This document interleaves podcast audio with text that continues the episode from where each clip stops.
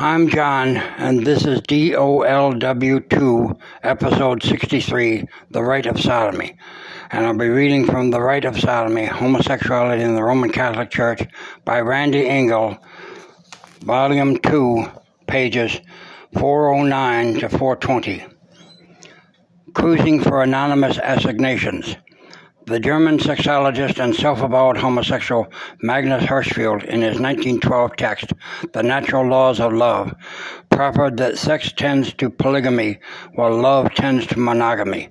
His insight is helpful in understanding why, despite all the media hype about homosexual unions and homosexual marriages, homosexuals still prefer anonymous sex and open relationships rather than monogamous ones.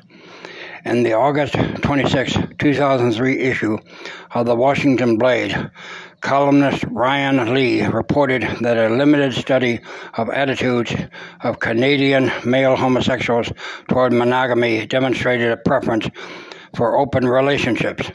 He cited a talk titled Relationship Innovation in Male Couples, given by Barry Adam a self-described gay professor at the University of Windsor in Canada to the American Sociological Association.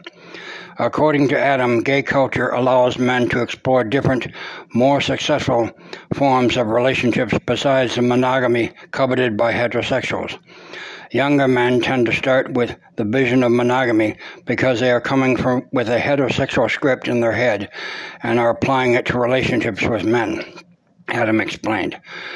What they don't see is that the gay community has their own sick, own order, and own ways that seem to work better, he concluded.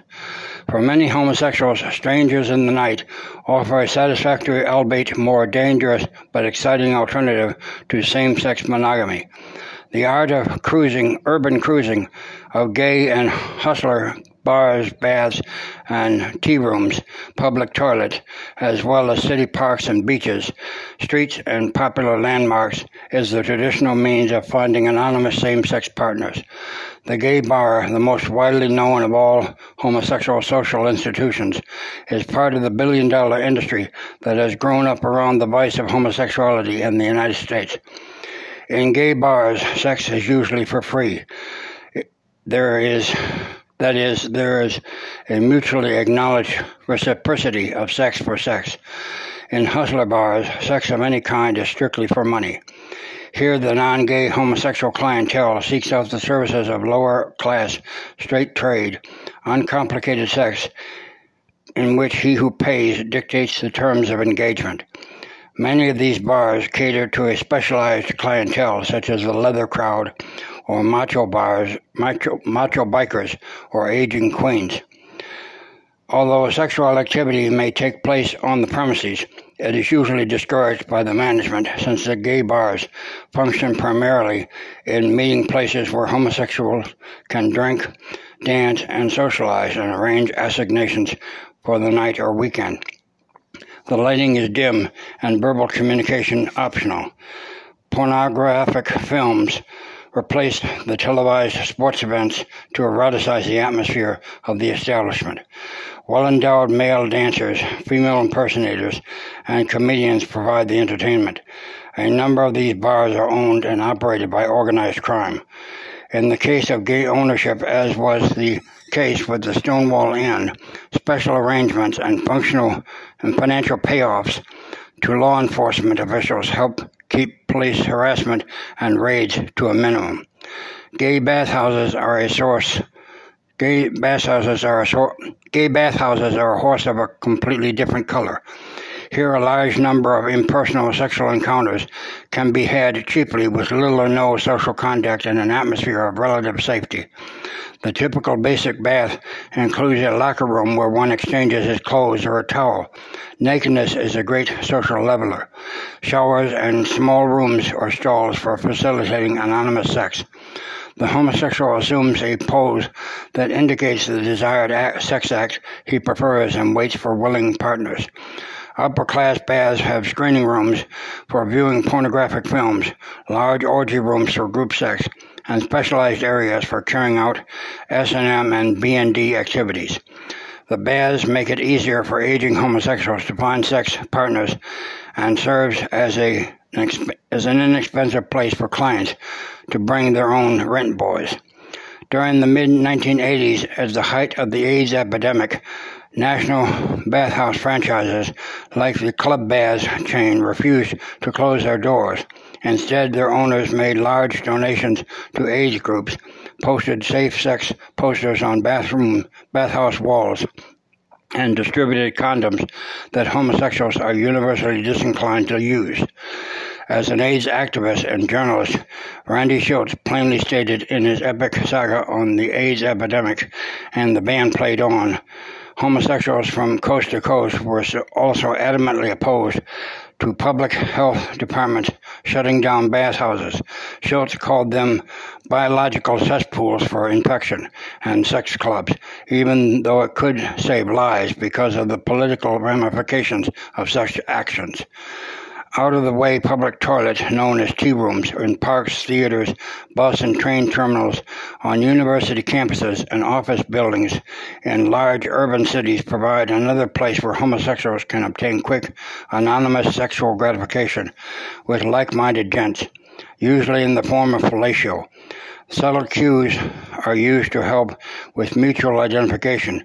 According to Laud Humphreys, author of Tea Room Trade, men who engage in such activity are attracted, not put off, by the dangers of soliciting sex in public toilets, including arrest, public exposure, robbery, assault, and blackmail. One of the homosexual collective's responses to the AIDS epidemic was the establishment of a nationwide network of jack-off clubs where homosexuals can masturbate on community in community. According to AIDS sociologist Michael Pollak, PhD, this innovative approach to practical instruction in group sex practices that are very important to a significant minority of men having sex with men was first developed in the U.S. during the early 1980s and then spread to Western Europe.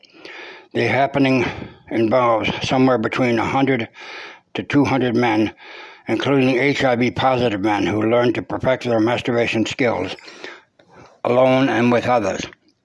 These gatherings are also perfect occasions for voyeurism and exhibitionism as positive alternatives to risk practices, said Pollak. In addition to providing haven for safer sex, they provide a safe place for ritualized and collective sexual activities that gay men seek, pondered Pollak. Pollak died of AIDS in 1992. Following on the heels of the feminist movement, there are also gay masturbation clinics where homosexuals can plummet anew the mystical depths of new forms of sex expression. Not all homosexual socialization takes place in the public sphere. Private homes, especially those of the rich and famous, can offer a more exclusive and relaxed atmosphere for meeting potential same sex partners. In his biography of the controversial photographer artist Robert Mapplethorpe, Jack Fritscher, famous in his own right as a founder and editor emeritus of the homosex pop culture journal Drummer, described one such happening on the Upper East Side of Manhattan, hosted by a television network name. According to Fritscher, one afternoon Robert took him to a secret orgy to observe the latest trends in homosexuality, Satanism, and sadomasochism. He, said Robert, his lover, was obsessed with all three. According to Fritscher, the guest list was impressive. Fritscher admitted he was very curious about the escalating urban perversity of liberated gay men Fisting is not the last taboo incorporated into male sportif, sport fucking. Now there is scatology from ritual anointing to communion, the latest rage among sexual sophisticates who pay Robert court, he explained. Taking center stage at the affair was a sculpture by Nancy Grossman of a head wrapped in black leather bondage with a possibly added large leather dildo protruding from its mouth, reported Fritscher. The host had invited some young men for primary material, one of which was covered with seed, he said. Drugs flowed, men groaned, and civilization was left behind, Fritscher recalled. At one point, Fritscher, a former Catholic seminarian, recognized that Robert had pushed him into the, into the game a little too far. He felt he was in danger of losing his sanity to the dangerous forces of darkness. The New York sex style is much nastier than San Francisco's. Fritscher later admitted. In the end, Fritscher recalled he was so grossed out and sick from speed that Robert had to get him dressed, call a cab, and take him to his studio, where he stripped and photographed his hapless young protege. Homosexuality, violence, and criminality. The ex Jesuit John J. McNeill, in his most popular pro homosexual apologias, The Church and the Homosexual and Taking a Chance on God, has put forth a Jungian view of homosexuals as gentle creatures who possess special qualities, including that of peacefulness because they are non combative and lack normal male aggression. According to McNeill, homosexuals can make an important contribution to building a more humane society because they have the possibility of escaping the negative influence of the prevailing male identity. The homosexual community is potentially free from the psychological need to establish their male identity by means of violence. This ability, however, is linked to and conditioned by their ability to accept and celebrate their sexuality. A self accepting homosexual community could make a positive and even decisive contribution to bringing violence within control in our society. The wishful thinking of McNeill aside, the reality is that the homosexual world is historically and universally a world of violence and criminality. It is an expression of aggression of the aggrieved mark by a self of aggrieved marked by self punishment and masochistic behaviors, as DeLay reminds us. Moreover, it is a violence that begins at home. Domestic violence. Despite the wide publicity given to hate crimes against homosexuals, love crimes, that is, domestic acts of violence, including assault, rape, attempted murder, and homicide between homosexual partners, are the most common form of violence within the gay community. Although the homosexual collective is wont to blame society for fomenting internalized homophobia as the primary cause of friction between homosexual partners, the real and immediate causes of gay domestic violence, aside from the obvious problems of substance abuse, are more subtle. Every homosexual is a prima donna, Bergler once remarked. His affinity for injustice collecting and his irrational jealousy combined with attitudes of ungratefulness make for domestic discord, Bergler added. Many times the masochistic basis for the homosexual relationship is veiled in paternalistic attitude, he said. One homosexual plays the protector and the other the protected. The father loves his little boy, but when injustices are collected and the relationship is brought to true light, each partner feels masochistically maltreated, mistreated, misunderstood, and made a victim of ingratitude, Bergler observed. The sympathetic Father Ginder, a convicted pederast, has suggested that homosexual violence between partners can be attributed to the phenomenon omnia animal post coitum trister criminals, animals feel let down after sex and they need to recharge. Sometimes this letdown is translated into disgust and guilt, says Ginder, and may account for the mayhem and murder so often associated with casual sex among the gays. The, that domestic battering between partnered male homosexuals and lesbians should be deliberately hidden from public view and grossly ignored by the homosexual collective is understandable. News of in house violence that has become endemic within homosexual partnerships is bad publicity for the collective and lesbian feminist groups and tends to discourage new recruits to the gay life. Nevertheless, the well kept secret of homosexual violence is gradually being forced out of the closet. For example, the 2002 Center for Disease Control report on STDs and AIDS cited earlier made two references to partner violence as a serious psychosocial health problem of homosexuals. Homosexual activist David Island, PhD, and Patrick Letellier, MA, have written a lengthy book on homosexual domestic violence, Men Who Beat the Men Who Love Them. And there are a growing number of websites, including the Gay Men's Domestic Violence Project, GMDVP, and Gay and Lesbian Resources, GLR, managed by Richard Niolon, PhD, that are devoted to the problem. Dr. Niolon reported that during the first year, 1987, that the San Francisco Police Department began to collect statistics on homosexual and lesbian domestic violence, sometimes referred to as mutual combat. No less than 100 calls a month were received, despite the fact that such cases are systematically underreported. Anywhere between 12% to 30, 9% of homosexual partnerships involve domestic battering, Niolon said. Factors listed by Niolon that are commonly associated with homosexual domestic violence include substance abuse, gender responsibilities, conflicts, cognitive and social di- isolation, religious discrimination, and the absence of familial report, support. Island and Letellier, who consider the problem of homosexual male domestic violence, third only to AIDS and substance abuse, estimate that approximately 500,000 gay men per year are battered by violent partners.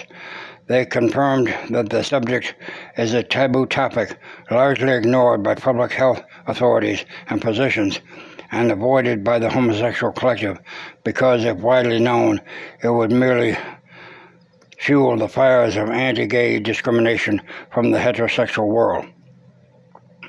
In addition to physical abuse, the abusive partner may inflict emotional or psychological harm on his partner by the use of insulting, shaming, and humiliating language and remarks, threats to harm his partner's pets or children, or he might threat to out his partner to family, employers, and others. In 1999, the GMDVP in- initiated a He Loves Me Not anti abuse ad campaign to, in the gay press to highlight the seriousness of homosexual partner violence.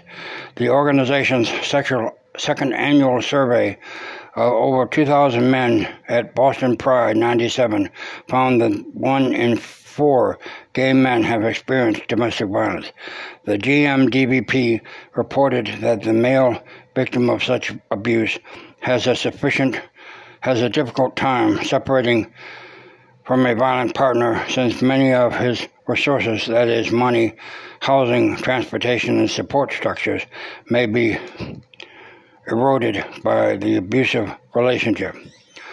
The GMDVP website includes two stories of survivors of gay sexual violence. 22 year old Dennis experienced systematic beatings and sexual abuse from his lover Alex over a period of years that resulted in broken ribs, a broken jaw, a ruptured spleen, torn intestines, and life threatening internal bleeding.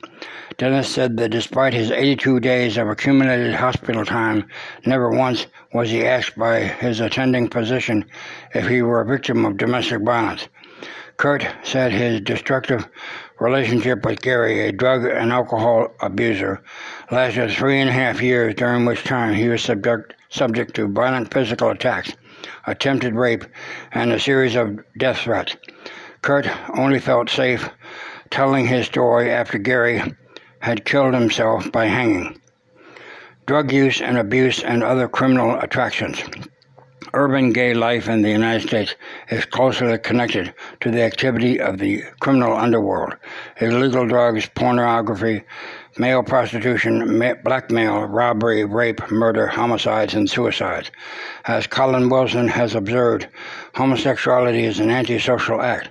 The homosexual is attracted to crime because because it is yet another area of the forbidden, he explained.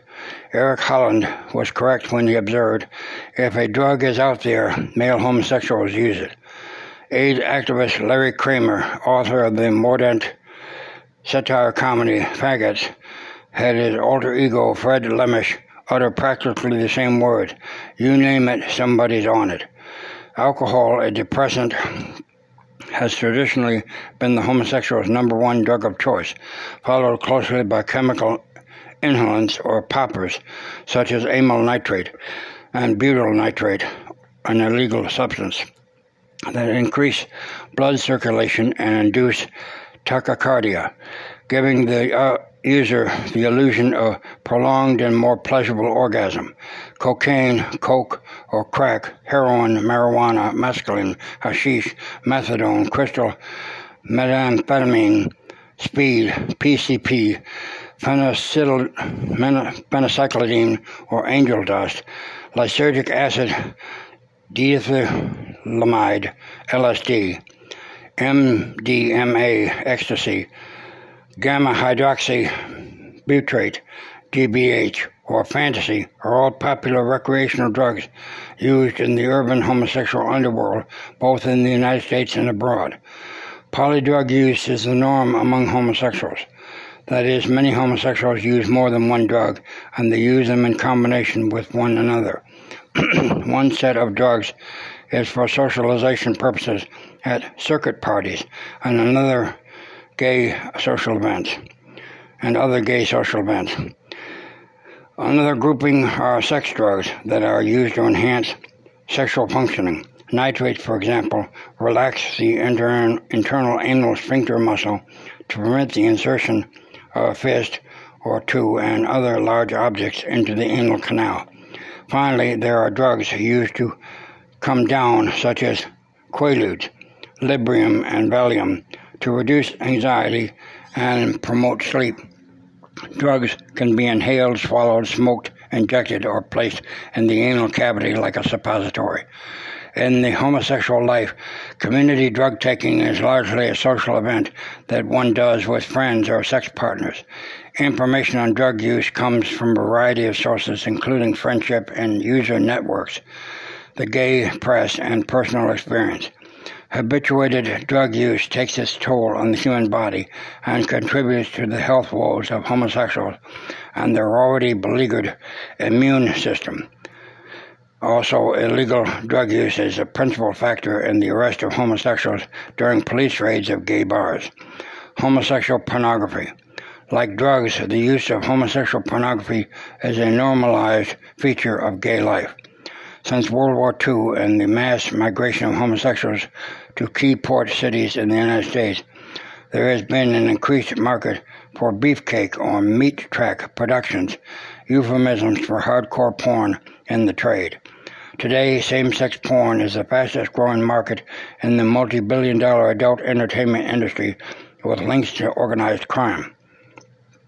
Gay men's porn, GM porn, serves important functions in both in the lives of the homosexual and for the homosexual collective. According to John R. Burger, author of One Handed Histories and an aficionado of gay male performance genres, gay sex via gay porn abets the deconstruction of heterosexual norms. His opinion concurs with that of Rueda, who has stressed the important role that homosexual pornography in all its manifestations has played in the transformation of contemporary sexual mores and practices and the corruption of society, the family, and the individual in the unrestricted pursuit of pleasure. According to Burger, the once highly privatized and marginalized sexual experience of gay men has permeated the American public's consciousness via the mass dissemination and availability of gay porn which can be found at the local video outlet. Today, there are very few gay bars anywhere in the world without a screen showing GM porn in the background. In the United States and abroad, leading homosexual activists like Britain's Peter Tatchell have been at the forefront of challenging repressive anti pornography laws. According to Tatchell, uh, such laws censor sexual imagery and seek to impose a self hating puritanical dogma of orthodox morality on homosexuals and non homosexuals alike. Although GM porn does not normally mobilize gays for overt political action, said Burger, it does make a political statement and serves a dimension of political practice by subliminally promoting a sense of political awareness and increased political aggressiveness in gay male viewers. GM porn can stimulate potent political action against the oppression of the patriarchy, Burger asserted. For each jack off to GM porn is a political statement. Modern GM porn, Burger insisted, also serves as a form of histor- historiography and helps to record and demonstrate gay sexual practices culture, social life, fashion, and ideology, while at the same time rewriting American history. It is also instrumental in deconstructing new erotic trends and gay practices, he says. In constructing new erotic trends and gay practices, he says. Obviously, the homosexual collective, including its lesbian cohort, has no problem with pornography since its own raison for existence is maximizing erotic pleasure. As for the individual homosexual, Burger quotes from Richard Dyer's essay, Male Gay Porn Coming to Terms, that homosexual porn shows that homosexual acts are good, not perverse, as society suggests, and makes life bearable for millions of gay men. GM porn is an indispensable tool for autoerotic use and the inducement of same sex masturbatory fantasies for male homosexuals. It also plays a special role in the seduction process of homosexual pederasts who use homosexual and sometimes heterosexual pornographic materials in combination with alcohol and drugs to desensitize their intended young victims and arouse their sexual curiosity and excitement. Homo porn hypermasculine, not gay. In the commercial GM porn industry, the term gay porn is somewhat of an anachronism since the universal image of the ideal quality of a male porn male porn star in same-sex films is hypermasculinity, not gayness. Pornography aimed at bisexual and gay men is very specific about male body male body type. Gay male fantasies do not allow room for out of shape bodies, small penises, or ugly faces. Edisol W. Dotson, author of Behold a Man, the Hype and Selling of Male Beauty in Media and Culture, has noted. The idealized sex partner in GM porn is the young white mesomorph, he, he said. Body shaped body shaped GM porn does not teach homosexuals how to have sex, says Dotson, but rather what type of men with whom they should be having sex, and also what gay men must do to their bodies to be considered sexy. As noted by Burger, GM porn rarely manifests qualities of feminization.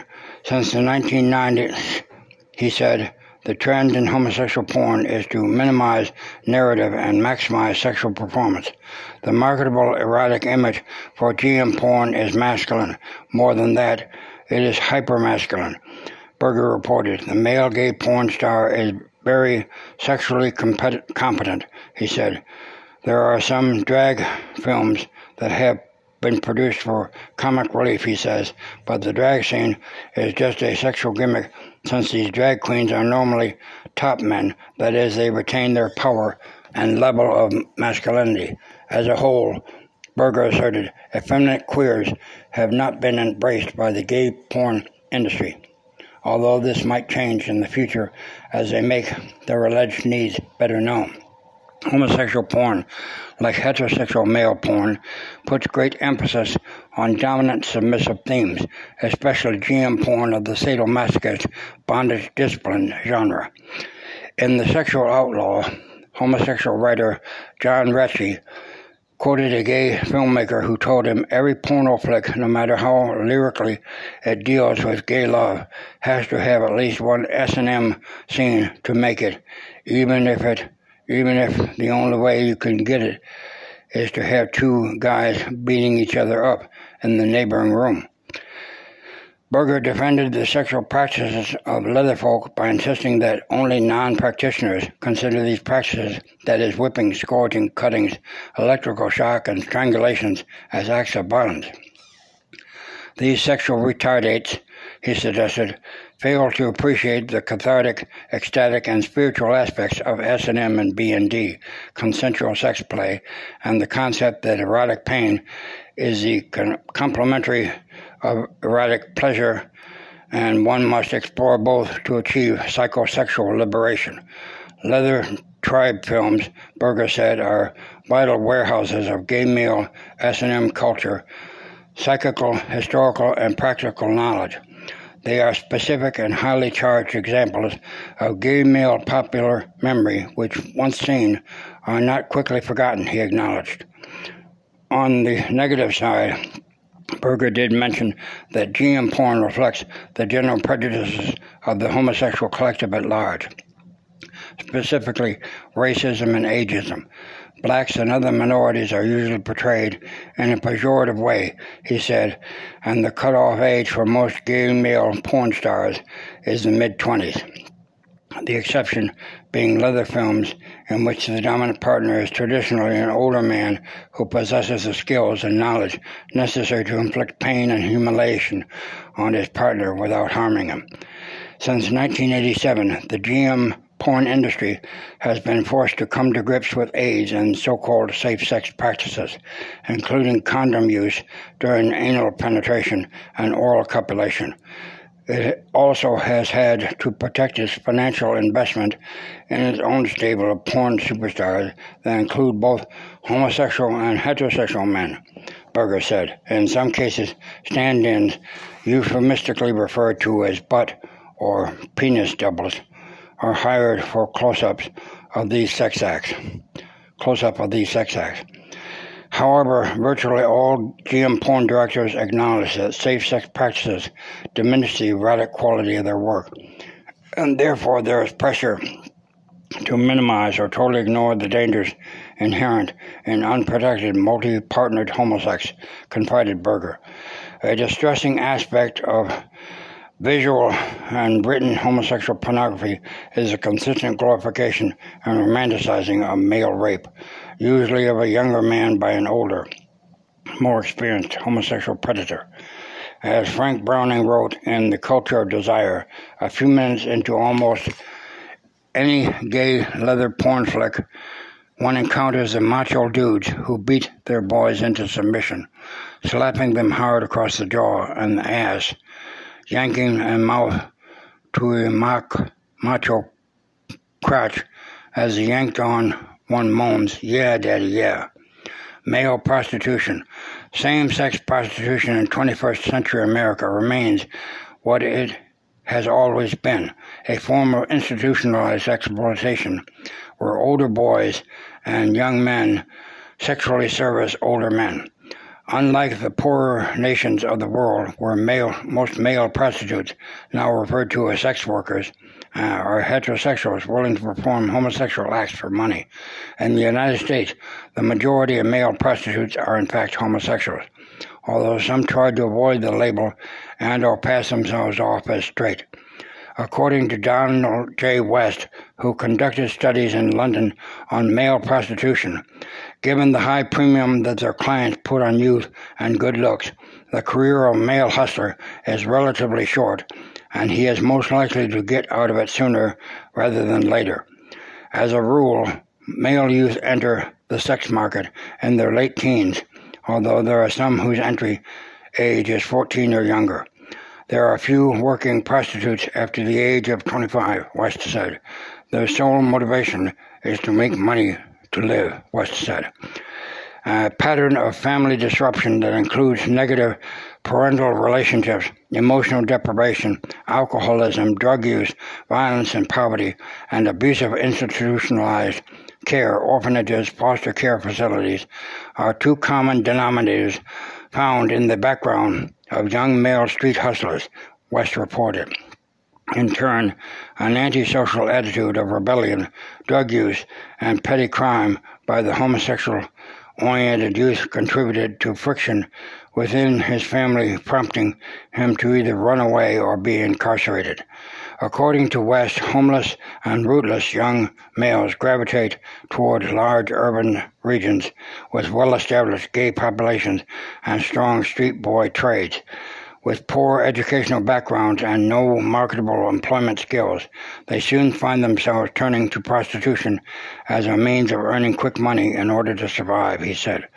Another important factor in terms of the direction and motivation of teens who turn to prostitution, including heterosexual youth, is a background of homosexual sex initiation and sex abuse at the hands of an older man, including family members, male adults with whom they are acquainted, and strangers. In the West study, most street hustlers reported that their first sexual experience was a homosexual one. Although the circumstances of their sexual initiation varies widely, a significant number of young hustlers have reported incidents of sex abuse in institutionalized settings such as jail, group homes, and industrial schools for delinquent boys, orphanages, foster homes, and boarding schools. Virtually all these incidents were successfully concealed by the perpetrators and went unreported and unprosecuted, said West. In cases involving but nonviolent sexual seduction of homosexual youth, there is a tendency for these young men to view the incident in a more positive way given their homosexual orientation, even though under the law, sex with minors by an adult is a criminal offense, West noted. West also pointed out that as a rule, unlike female prostitutes, male street sex workers do not have pimps. They work alone in designated cruising areas of the city, some some as rough trade from lower class backgrounds who dress in leather and prefer sexual domination, and others as young queens who wear makeup and employ effeminate gestures and employ a camp lexicon. Details of sexual transactions with strangers include an agreement on acts to be performed. Place and price are negotiated on the spot or at a nearby gay bar. Some rough traders or fag workers refuse to play the passive role and be penetrated, and almost all balk at bondage, fisting, and urinating or defecating on clients, reported West. If a young male prostitute is unusually handsome or intelligent and charming and physically well endowed, West said, he may advance up the social and economic ladder to the status of a rent or trophy boy to a wealthy patron. Some gain this lucrative position through ads placed in gay newspapers and publications, and others by pure chance. Their clients or sponsors as they are euphemistically referred to, are generally well off, middle aged, and older homosexuals seeking sex and companionship and an opportunity to live vicariously through their younger partners. In return, the young man can expect plenty of hard cold cash, plus a plethora of perks, including expensive entertainment, cars, gifts, and vacations. One of the most infamous trophy boys of modern times was accused killer Andrew Cunanan, aka Andrew De Silva, a well-known gay gigolo who catered to the sexual appetites of wealthy homosexual professionals in the San Diego area, including members of a closeted gay fraternity of old men known as Gamma Mu. In the summer of 1997, Cunanan went on a three-month cross-country killing spree that claimed the lives of six men, including his ex-lover, David Madson, the only person in the world he had ever really loved, and openly, openly gay Italian fashion designer Gianni Versace and himself. During and after his the Cunanan murders, the Miami gay community publicly disavowed Andrew as not being one of us. The sad fact is he was. In addition to these amateur and semi-professional male prostitutes are those who are hired to work for a to work a regular paid schedule in homosexual brothels or male escort or modeling agencies. Occupational hazards for male hustlers. Betting strangers is a dangerous occupation, more so for the youthful male hustler and his adult client than for female prostitutes. West reported. There is always uh, the fear for his personal safety and health of confrontation with the law for loitering or soliciting and of not generating enough money to pay for food and other basic living essentials. The contraction of life threatening AIDS, HIV, and hepatitis is a primary and ongoing concern, especially since older male homosexuals are more likely to engage in high risk behaviors such as anal copulation and S&M B&D practices with young prostitutes than with their regular partners. The high rate of alcoholism and illegal drug use among male sex workers further compromises their welfare. The murder of male prostitutes by their clients following hassles over payment or disagreements over sexual services to be performed, and vice versa, the murder and robbery of clients or punters by rough trade is not uncommon. For example, the famous Italian poet and master filmmaker filmmaker Pier Paolo Pasolini, 53, darling of the left, was murdered in November 1975 by a handsome 17-year-old pickup from the lower classes, Giuseppe Pelosi, nicknamed Pino. The two men got into a violent struggle when Pasolini filleted Pino, then insisted on performing anal sex on the youth. Pino refused. He beat up Pasolini and then ran him over with a car. At Pelosi's trial, it was claimed that he had been warned about Pasolini's penchant for sodomy, but Pino said Pasolini's celebrity status and his fast cars attracted him. Because of his youth and because of Pasolini's reputation for violent sex, Pino received a light sentence of just over 10 years. He was released in July 1983. Some young prostitutes become the victims of gang rape. Others may fall victim to serial killers like John Wayne Gacy, himself a homosexual, who tortured, mutilated, and murdered over 33 boys and young men who looked and who looked upon rent boys as greedy little bastards who have to be outsmarted in the game in a game of wits. Another notorious homosexual murderer, Jeffrey Dahmer, solicited, tortured, mutilated, strangled, and cannibalized at least 17 young homosexuals and heterosexual youth over a period of 13 years before police arrested him on July 22, 1991.